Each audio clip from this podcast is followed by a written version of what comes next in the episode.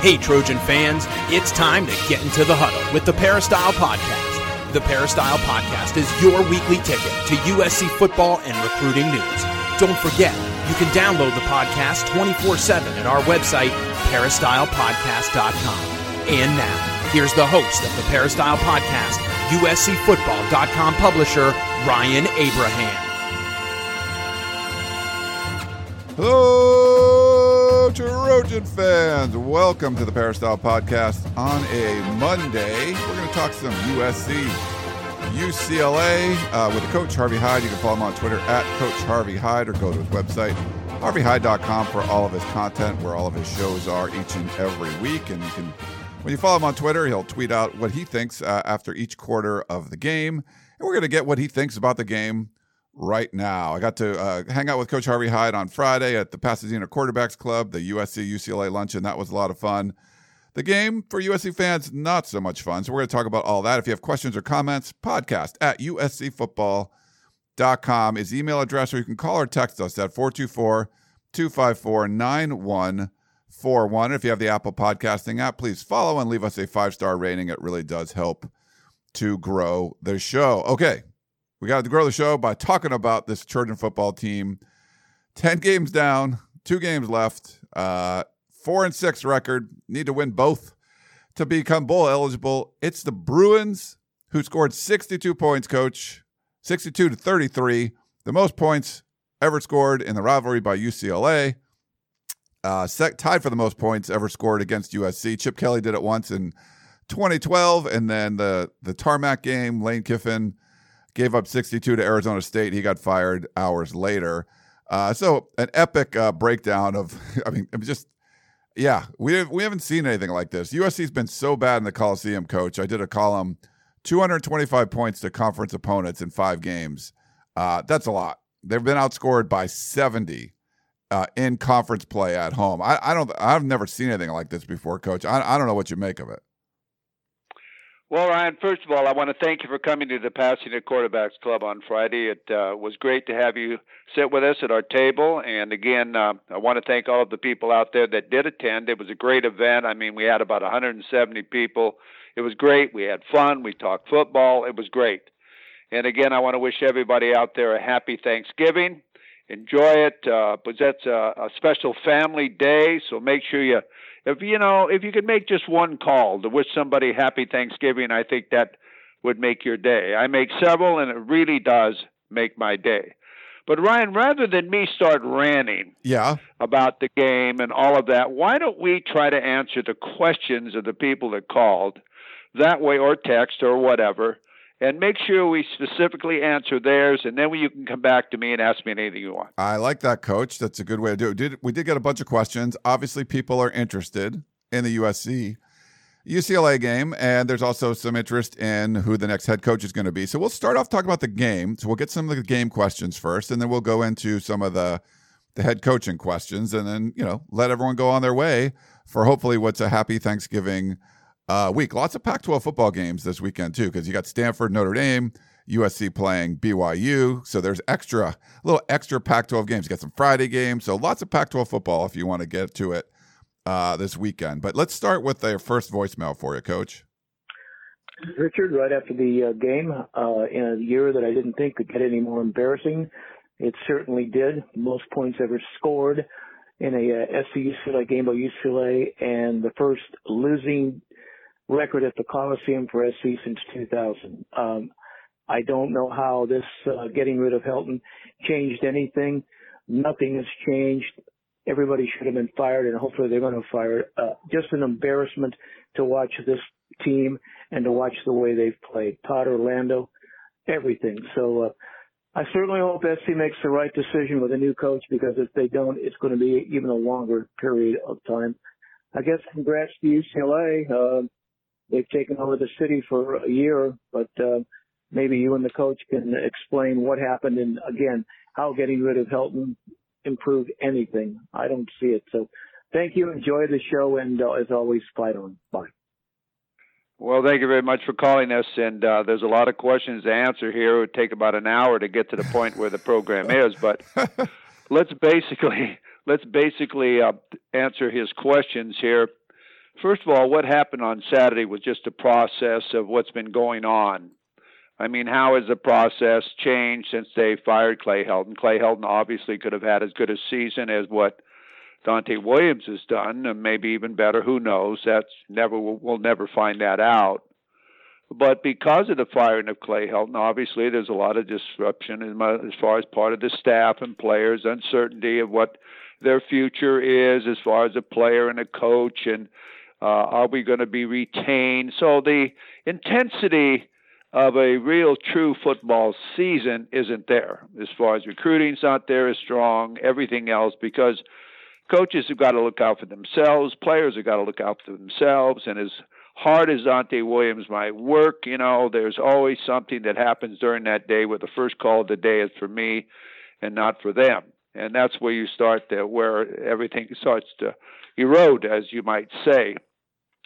Uh, this is a process of where the administration at USC knew this was coming down, and I don't know how it saved them any dollars or any type of delay. This should have been done a year ago or two years ago. I don't know how it saved them any money, really. When you consider if they'd have let him go at the end of next year, and I'm not advocating firing anybody, they would have spent the same amount of money, so it doesn't make any difference.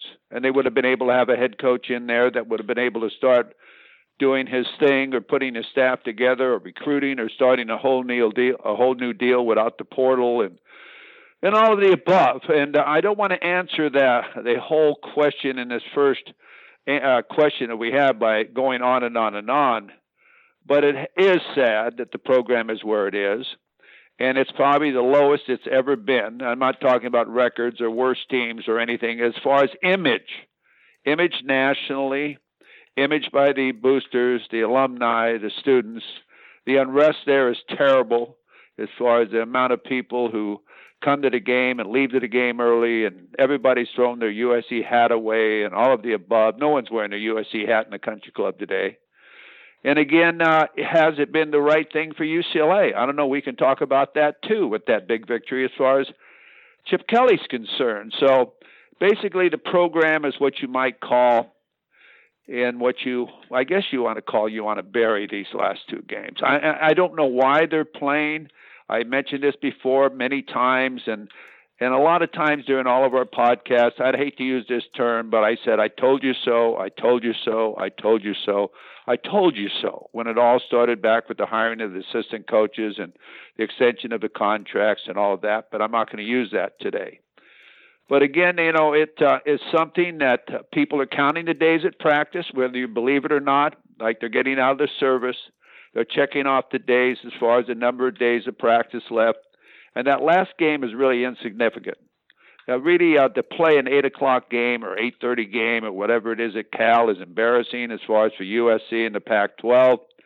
A seven thirty game this uh, Saturday in the Coliseum after the UCLA game is embarrassing as far as national exposure, but you have to play that one, but you have the contract. So, you know, well, just myself, it's for putting the program away, naming a head football coach as soon as possible. And the longer they put it off, unless they have someone inked all right, there are other jobs that are opening up now that are great jobs like Florida and so on. So I say uh, bury it, move on, and uh, have the have the memorial service and then uh, get started for the next season. Yeah, I wholeheartedly agree, Coach. At this point, that Cal game just seems like uh, an unnecessary burden uh, on this this team, which is obviously spiraling out of control. Um, we had just real quick, we had John in Oakland write a message that uh, an email that was I don't know, like three pages long. Hey, John, perfect time for you to go over to uscfootball.com message board and post that there. We can't read uh, a thousand word email uh, on the podcast. Sorry about that. Uh, we also had a long voicemail. Someone was really mad at me, coach. He did leave his name. He thinks USC is a basketball school now. He was just mad at me for some reason. But um, sorry, yeah, I didn't leave a name, and uh, I can't really. It was way too long a voicemail to play. He dared me to play it, but it was just it's too long. So if you played it short, I would play it, and you can trash me all you want. But uh, but we did get a text message from Jarrett and San Clemente. He says, "Hey guys." Is the single coverage jump ball to Taj Washington uh, improv- improvising by Dart or something you guys see at practice? I noticed a play where Malcolm Epps and Kyle Ford were on the field and Dart lobs one up to a 5'11 guy. Credit to Taj, but a sh- shotgun is mentioned. The receivers seem misused. Do you think that Dart's being Dart, or that's Dart being Dart, or Graham being Graham? Jarrett from San Clemente. Well, the the players do what the coach says, okay? So it's the way they've been taught and schooled, and what the philosophy is of their offense. And since Graham came to USC, it's been the air raid attack, the air raid attack, and I told everybody at that time that type of offense is not one that USC wants or likes. If you watch Utah play this last weekend, how they hammered Oregon, that's USC, except USC would have better players. The way Oregon State hammered Arizona State, that's what USC people like. They don't even want to win, they want to hurt people, okay? They want people to surrender and bring the white towel out. Well, when they brought the air raid attack, that's a whole different philosophy of what USC people are used to, okay? So that did not, I don't think, set well with the people. It didn't set well with me. I told you that, Ryan, on the show. And he came in completely with an air raid attack and attracted good quarterbacks because great quarterbacks in high school want to throw the ball 60, 70 times a game if they can. Uh, who wants a running game? I want stats. I want to win an award. I want to play the award. I want to play in the NFL. So you're able to get great quarterbacks. But again, again, you've had great quarterbacks leave too because of that with the overstocking of quarterbacks. I mean, J.T. Daniels, uh, Matt Fink didn't play, Brown left. I mean, we can go on and on and on because quarterbacks want to get on the field.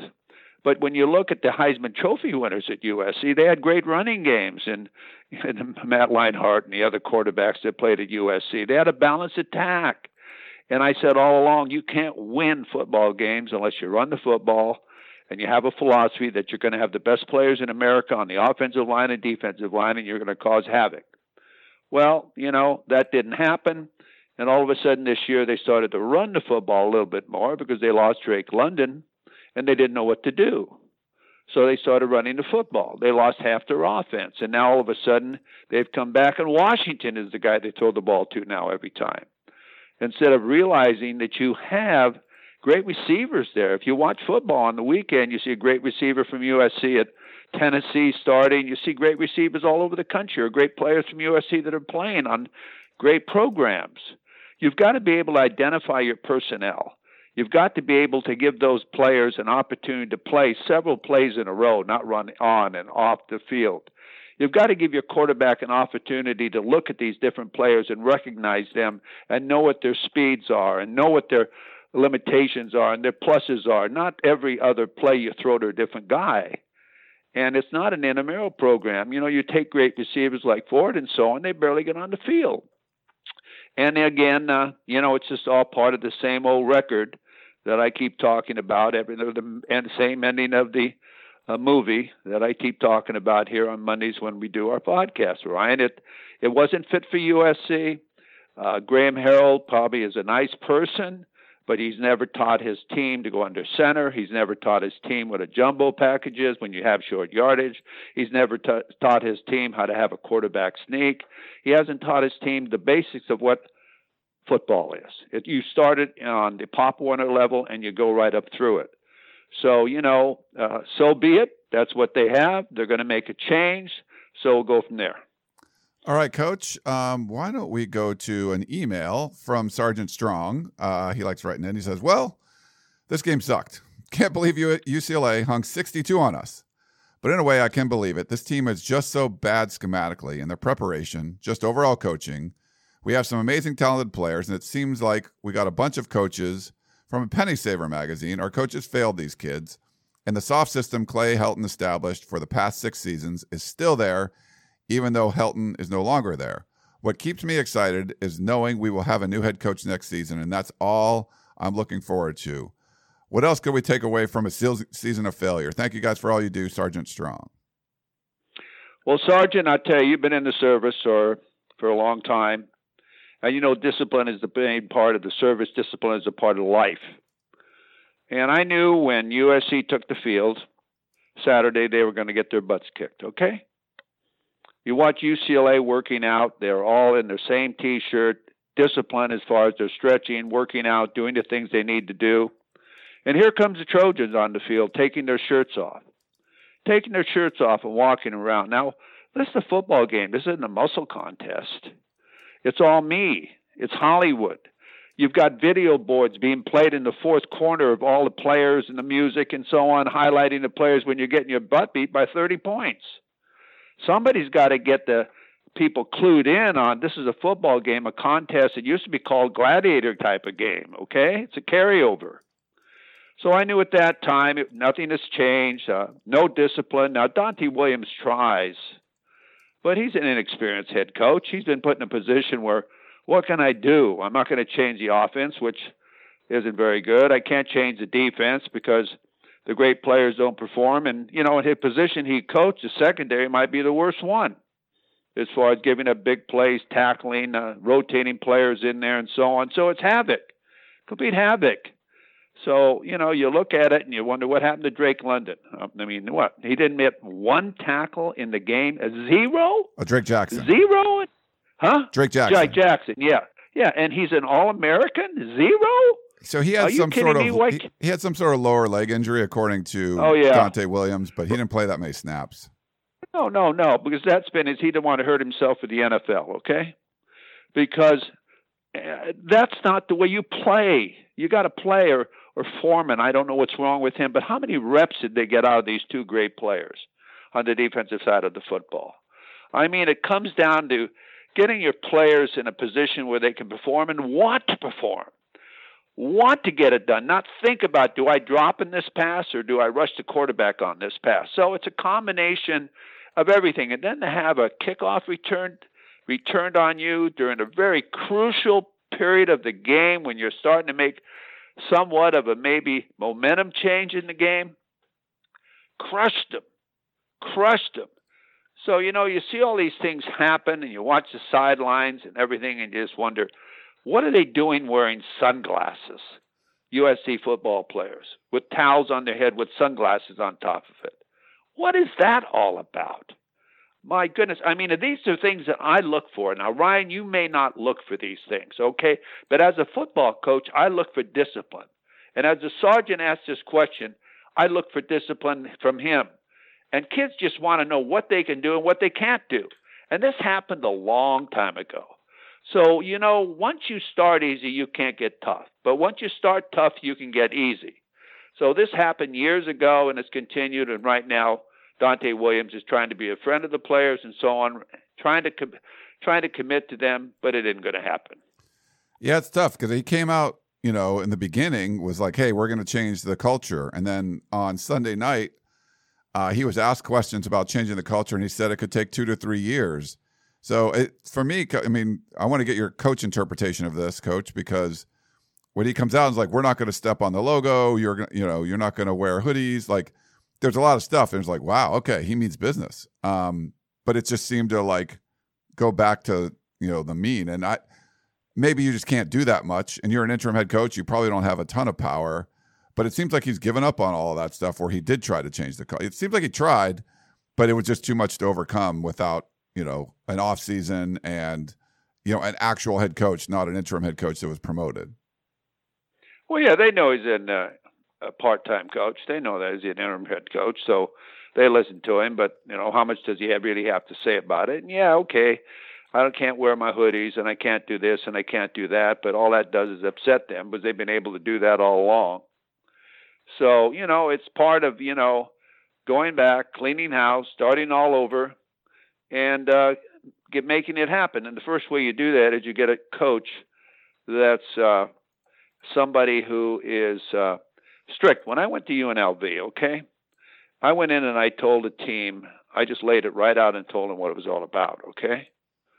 My first day there. And I lost two of the best players on the team. They both transferred to San Diego State, okay?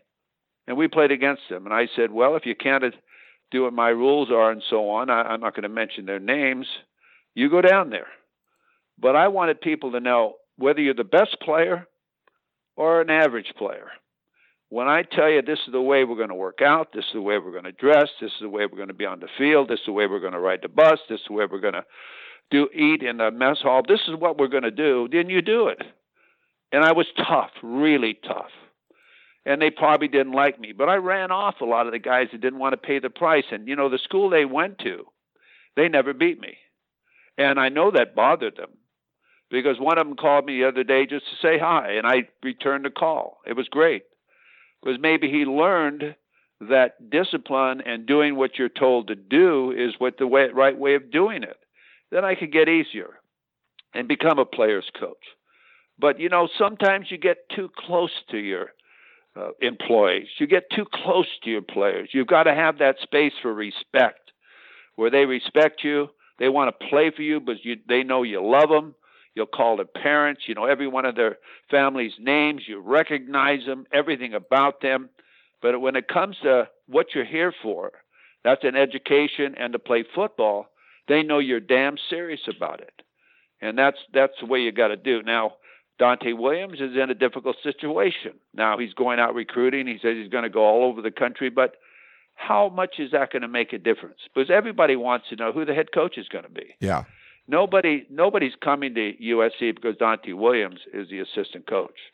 Nobody. Okay, he's a great recruiter at USC. He's a great recruiter at Oregon, but no one's going to come to USC unless they know who the head coach is. Yeah, I agree with you there, Coach.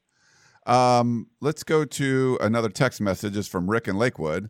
Hey, Ryan and crew. Rick and Lakewood. Unfreaking believable to lose to UCLA like that. Uh, can we fire the interim coach? Is that possible?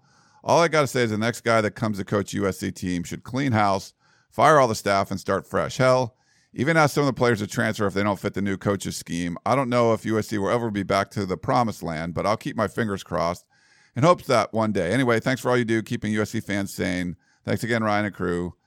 Uh, fight on, USC band alum Rick from Lakewood. Pretty much everything you just said, Coach. Right? Like they got to clean house, they got to start fresh and you're probably going to run some players off who, uh, you know, if you're used to being able to do whatever you want and not have to work hard, and a new coach comes in and says, "Hey, we're going to work hard," they're like, "That's not what I signed up for. I signed up for Clay Helton's," you know, and there's going to be turnover. No matter what, there's going to be turnover. Obviously, there's going to be turnover. Right now, players are waiting to talk to the head football coach. If you're a quarterback at USC, would you want to be knowing who the head football coach is going to be? Are you thinking of going in the portal, maybe some of those players? Absolutely. So if I'm a head football coach and I come in, I sit down with all three quarterbacks and I have a talk with them individually. And I tell them what type of offense I have, and if you're looking for this or you're looking for that, then maybe this isn't the place for you, but I want you. I want you here to compete. Now, the ones that leave don't want to compete. They want to go on and have it like they did in high school. They want to throw the ball 60, 70 times a, a year, and they'll find a program that tells them they're going to do that. But again, they might not have that opportunity, just like JT Daniels is it down there at Georgia, where they run the football, and this Bennett kid has gone in and really made them a winner. They're the number one team in the country. So sometimes it works, and sometimes it doesn't work. But I've seen one thing in JT Daniels. He has really grown up. He has really grown up. He's a different person now than when he was at USC. When he came to USC, he was walking around the practice field with his backpack on in the spring, like he was a star. Like he, what had he done for USC? What had he, what he had done to be walking around in the practice field? Why is he more important than any other player that they're recruiting? I mean, these are the things I look at. And when I say these things, Ryan, if if I'm saying something that's not correct, please correct me because I want to pass out these things. But you're not a Trojan until you become a Trojan and you do something for the Trojan football program. In the past, the seniors, and I don't know if you're old enough to know this, but the seniors ran the team. When when the kids came in, they sort of said, "You don't do that here, or you don't do that here, and you better get yourself straightened away here, son." And there was a few Marv Goux's and guys around that knew the USC tradition, and no one got out of line. I talked to players who have played for me that went to SC, and there's several of them. Okay, they said when they saw Goux coming, they'd want to go hide. When they saw John McKay on campus walking through campus, they'd turn right even if they needed to go straight ahead. Because they loved him, but they didn't know what he might say to them. And sometimes he said nothing. He walked right by him. Now, that's the way he was. I'm not saying everyone can be that way and be successful, but there is respect for who that person was. And unless you have respect for who that person is, it's hard for you to give it back to him what he wants. Yeah. Um, Coach, one of the things that came up on Tunnel Vision last night was the play of Jaxson Dart. I know a lot of fans were just like, Jaxson Dart, that why isn't he starting?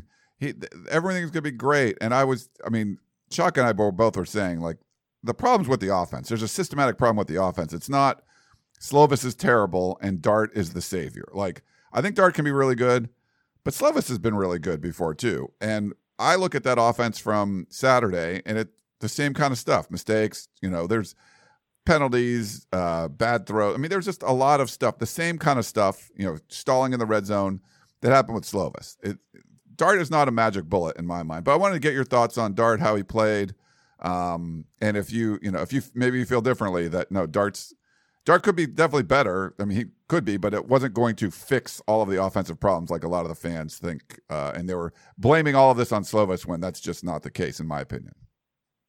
Well, I think they're both great players. Okay, I think you could win with either one of them. I haven't seen Miller Moss, so it's tough for me to figure that out. But I mean, as far as in actual game type of situations, but he was a great player when he came there.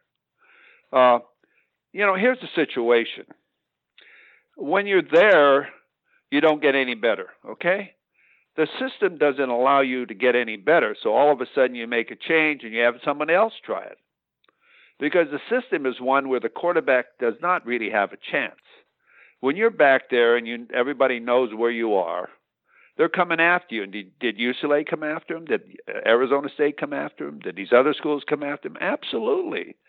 Now, Jaxson's a little bit more athletic, so he can avoid the rush, but both of them get banged up. Everyone gets banged up when you're a quarterback at USC. But you take shots that are unbelievable. There is nothing to hold the rush. There's nothing for the outside. There's nothing to play action. There's nothing for a defense to worry about. And it becomes very, very annoying because you're a quarterback and you know what you're going to expect. So you figure, I got to throw this ball right away. So you start forcing balls. You start, you're not relaxed in the pocket. You're not confident on what you're running, you know? So it becomes very uh, awkward and, you know, and it's not relaxing. And they're young kids. This is, a, you know, this is a kid that, you know, was playing hurt really with a knee. You know, I'm surprised he came back and played. That's a tough kid. And I like the kid, except he's a little bit too Hollywood for me. I would tell him to take his that little thing off that's around his head that hangs behind his jersey, and I think that doesn't look too cool when you're getting beat sixty something something. Yeah. And you're throwing a couple of interceptions. I mean, those are the type of things that I think is part of growing up and teaching a kid certain things that you got to learn and do. And remember, you don't want to be different than people. You are all part of a team.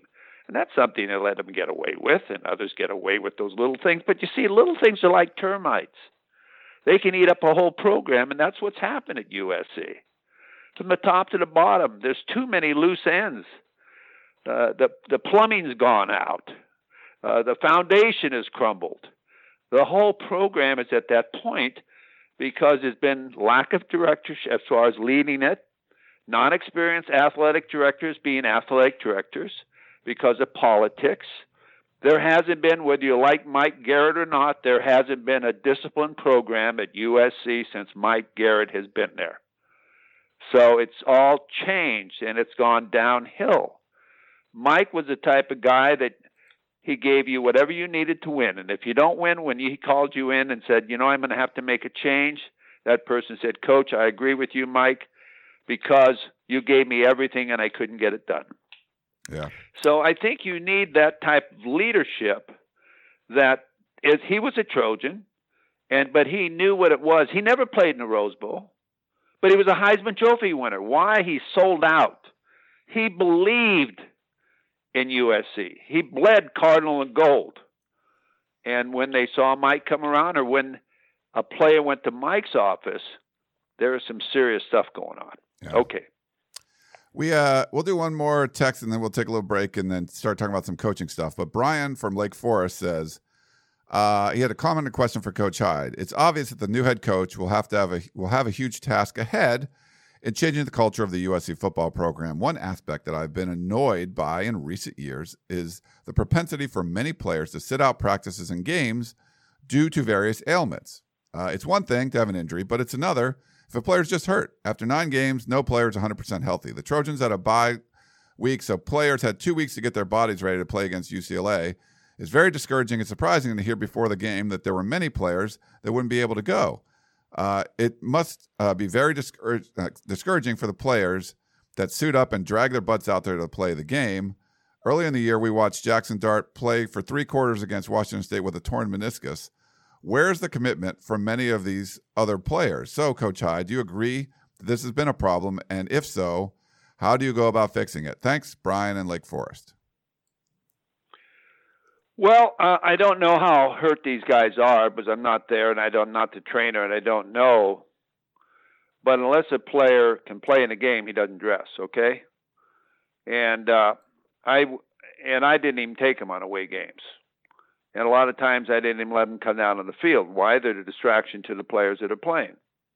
Not that he didn't love them, but they stayed out of the player zone because I didn't want them talking to people, or disrupting players. I wanted them paying attention to what's going on in the field, and that's the way it goes. So that sort of gave them a little bit more of a motivation to get themselves well and be ready to go.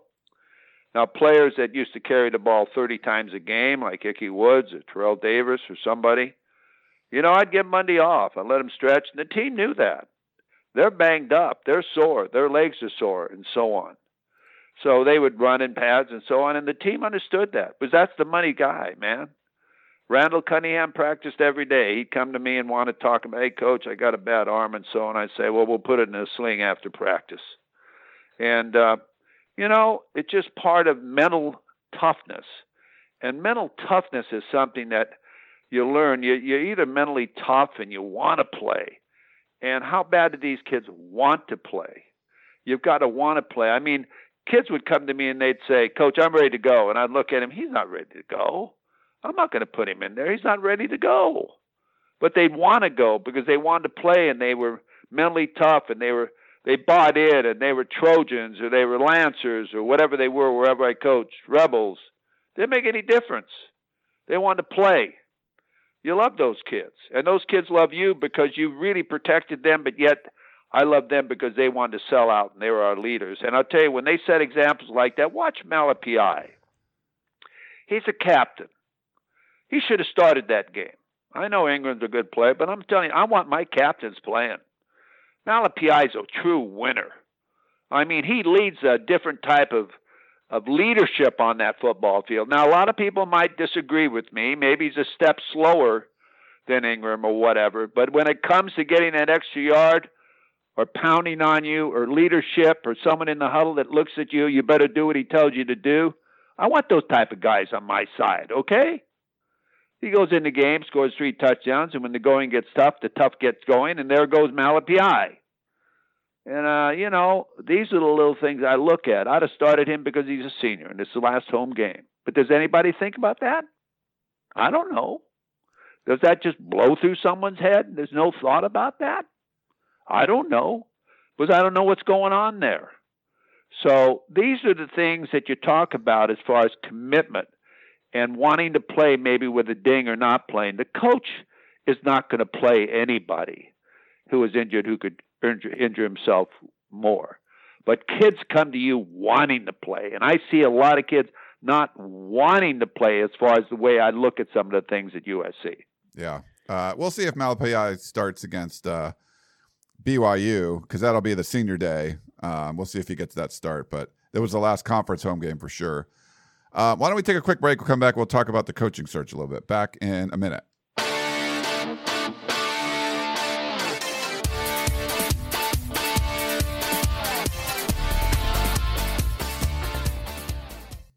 This episode is brought to you by Progressive Insurance. Whether you love true crime or comedy, celebrity interviews or news, you call the shots on what's in your podcast queue. And guess what? Now you can call them on your auto insurance too with the Name Your Price tool from Progressive. It works just the way it sounds. You tell Progressive how much you want to pay for car insurance, and they'll show you coverage options that fit your budget. Get your quote today at progressive.com to join the over 28 million drivers who trust Progressive. Progressive Casualty Insurance Company and Affiliates. Price and coverage match limited by state law.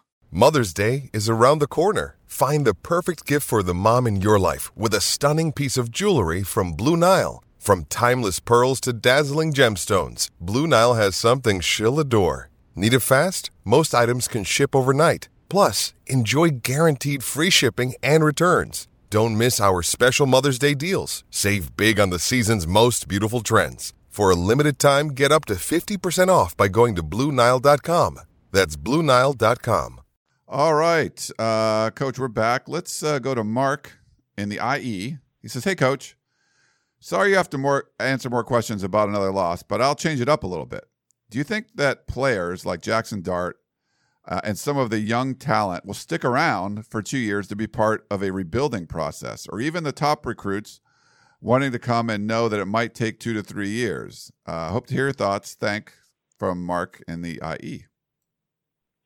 Well, I think they they will if they know they they have a leader and a type of coach that they know has been successful, not someone who's a beginner or someone that hadn't done it before with a reputation and they know uh, his background and they allow him. Like I say, if they give him the keys to the Ferrari and let him drive it, drive it, because I think USC is a Ferrari. Okay, so if they let him drive it and, no, and everybody gets out of his way and everybody lets him do what he wants to do as far as within the structure of the NCAA rules and roll with it. I think you'll get a lot of recruits come that will switch their commitment, and maybe a lot of players that he recruited will want to come and play for him. But today, uh, players play for coaches and programs, and and uh, you know, what USC now currently ranks 67th in the country in recruiting, and as I mentioned Friday, they lost their only five star to Georgia as a defensive lineman, and so on. I mean, it, you know, it, it's it's it's as low as it can be. Okay, but I look at it this way: what coach you've got to want to work for your boss. Okay, so if you're coming in and you're one of these type of coaches that might have an opportunity to go to Florida, LSU, Washington, somewhere, you're going to say, I want to work for these people. So if you're coming to USC, are you willing to say, I want to work for these people? I believe in these people, the structure they have at USC. I believe in them. I believe that this is what they really want, and that's why I'm coming to USC is to win a national championship, not win the Pac-12 South. Okay? You look at it that way, first of all. So you've got to create that type of atmosphere that the players feel the same way. That I want to play for this guy. I want to work for this guy because he wouldn't have come here unless he believed in this program. Now, does it take longer than two or three years or shorter than two or three years? No, I think you can do it pretty quickly at USC. Because the cupboards aren't bare. There's some players there that can play, but they got to be put on the field in the right position and given the right opportunity to play they're not going to play for a national championship right away but the talent isn't that rich as far as in the, in the trenches. But I think they'll compete. They'll compete and they'll do what people want to see them do. And they'll have an offense that has rhythm and an offense that has identity. And they'll have a defense that'll line up and hit you and run to the football and not miss tackles and break down in secondary calls and keep it simple where players can demonstrate their ability.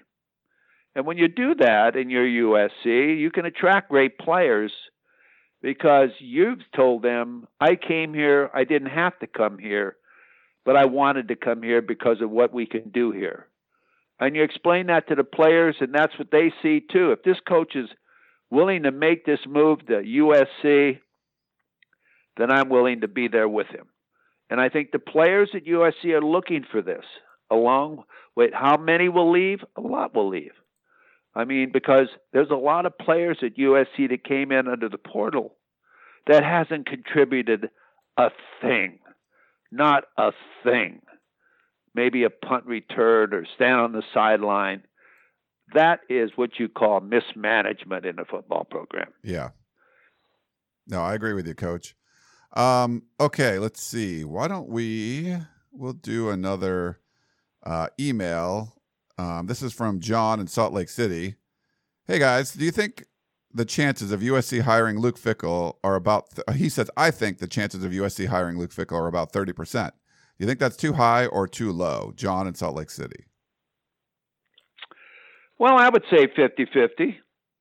I mean, uh, the big question is: Is he willing to leave Cincinnati if they go to the playoffs or they go to a big bowl game? is he willing to leave there and come and immediately start working at USC?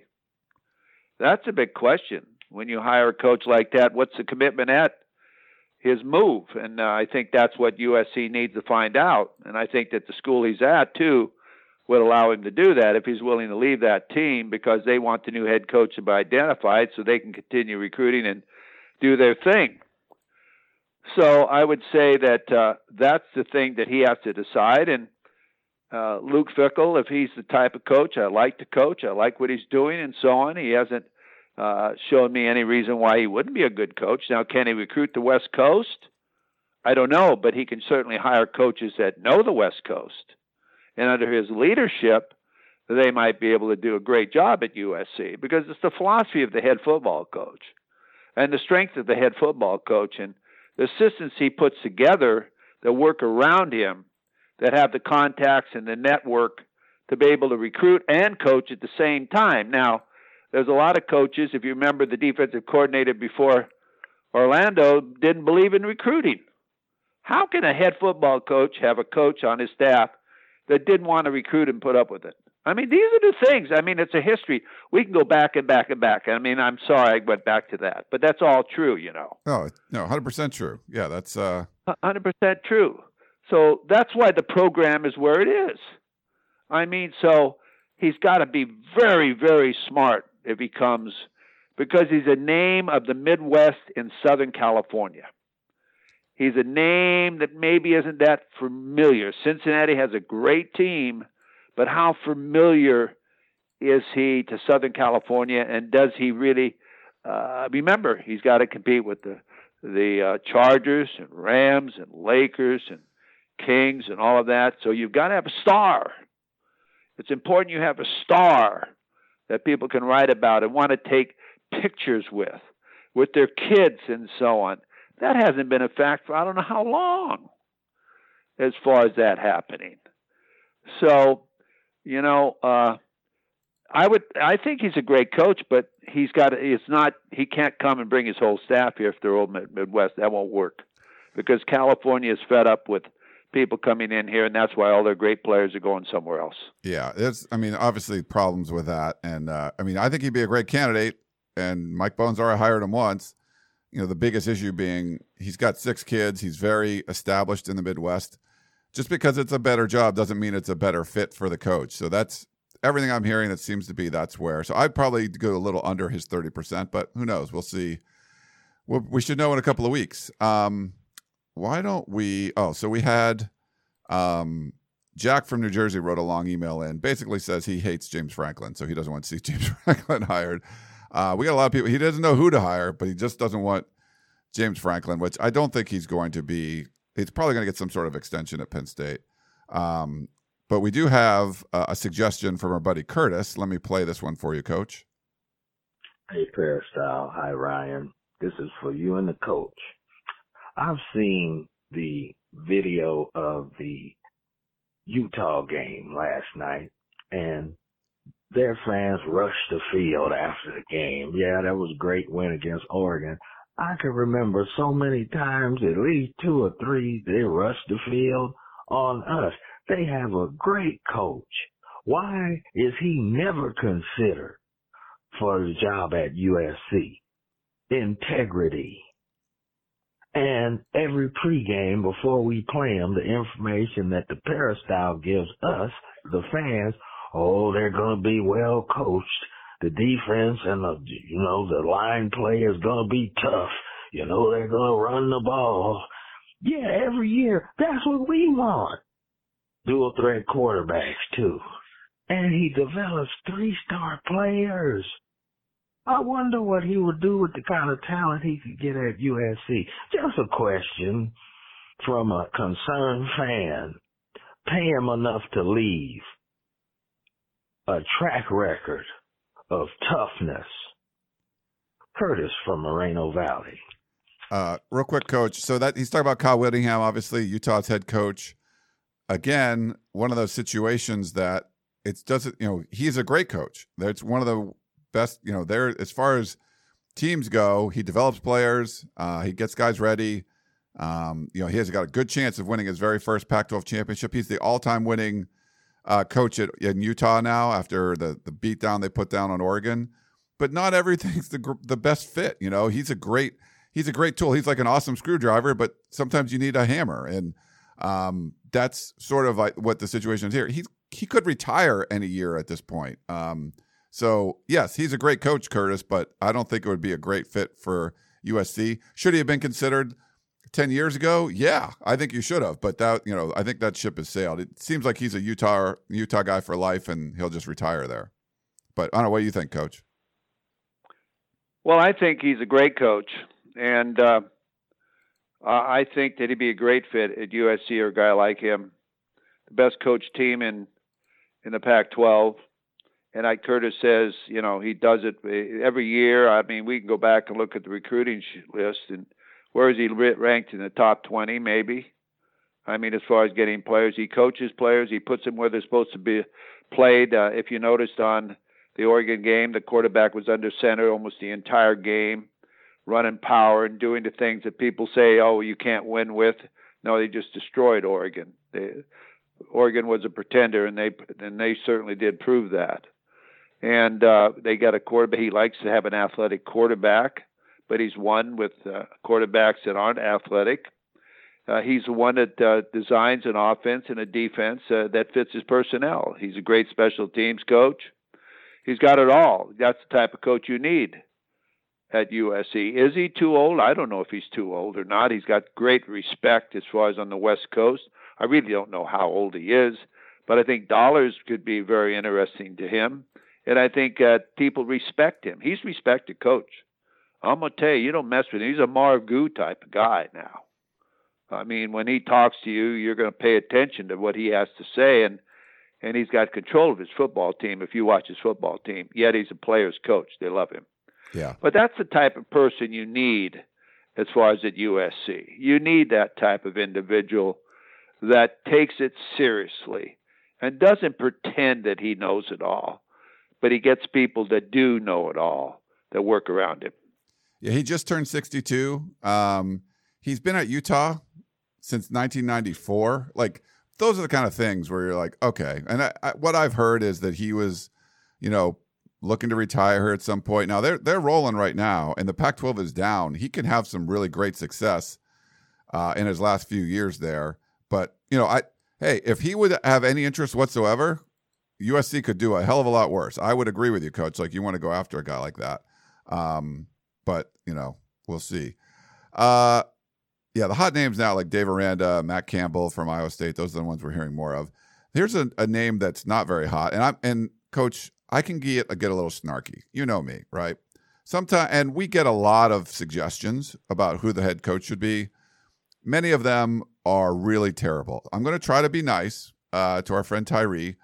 Um, but I think this is a bad idea. But he says, Hi, my name's Tyree from Washington, D.C. Thank you for all the podcasts getting us through the tough days. I have a question regarding the coaching search. I was doing some thinking, and a thought came across my mind of Hue Jackson should be considered a candidate. He has years of NFL experience as a quarterback coach, offensive and defensive coordinator, and is currently the OC at Tennessee State with Eddie George. He was USC's offensive coordinator and John Robinson and Paul Hackett. Even though those weren't the best years, he still is familiar with the tradition. Not to mention he's a native LA and was a quarterback at Dorsey High School. What are your thoughts on him being considered? Thank you, Tyree. Tyree, I would say you've said it in your email. He's the offensive coordinator at Tennessee State. Um, I don't think if you're going to get a, you know a, a wow hire, that would be it. I mean, really, the only reason you would consider hiring because he was at USC before, and that's exactly what USC's done in the past when they've hired people. Less successful offensive coordinators like I mean, more successful offensive coordinators than Hue Jackson, like Lane Kiffin, Steve Sarkisian. I think if you're looking, LSU's open, Florida's open. Would they consider Hue Jackson to be the head coach? If not, I think you got to pass. But what what would you say, Coach? Trying to be nice. I'm trying to be. Um, you know, I could go off, but I'm going to just be nice. What do you think, Coach? Well, I think you know he's he, people know who he is. I know who he is, and all this and that. But are you going to impress the LA market? Are you going to impress the past Trojan players? Are people going to jump up and start buying season tickets? I mean, this is what you're trying to do: is fill a coliseum that you just spent two hundred million dollars in renovating. I think he's a good coach and he's been around and so on, but that's not the hire. And I think you did it before when you brought in Lane Kiffin and all the assistant coaches from North Texas State and here and there and coordinators that have been fired and this and that. That you need stability. You need stability, and you need someone that's a star that people will say, yes, this is the type of guy we want. And not that he's not the type of guy you want, except right now he's not the person for the job. Yeah.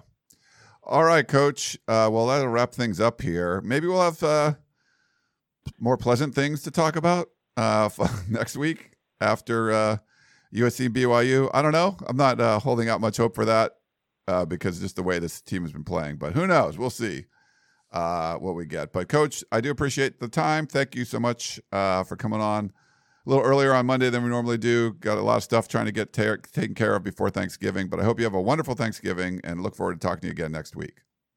Ryan, again, thank you. And again, if you'd like to listen to me on Sunday mornings, you can listen to Chuck Hayes and myself on AM 830 at 10 a.m. locally here in Los Angeles. And Ryan, I want to wish you a happy Thanksgiving and everybody else out there a happy Thanksgiving. Be safe. And like I said at the opening of this uh, podcast, make a call to somebody, will you please? And make their day. So, Ryan, again, thank you very much. Buckle up, everyone. All right. Thanks, Coach. And thanks to everyone for listening to the Peristyle Podcast. Hope you enjoyed the show, and we will talk to you next time.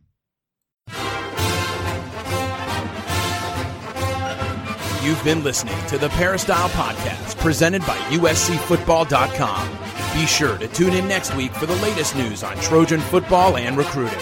And don't forget, you can automatically download the podcast directly to your smartphone or tablet for free. Just click the iTunes link on peristylepodcast.com or search for Peristyle Podcast at the iTunes Music Store.